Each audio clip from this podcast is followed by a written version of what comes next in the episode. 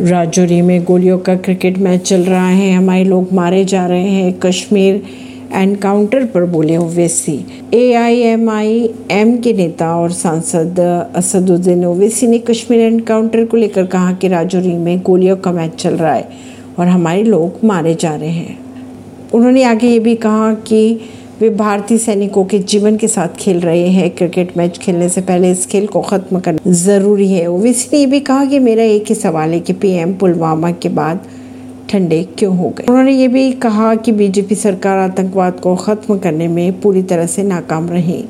परवीन सिंह नई दिल्ली से।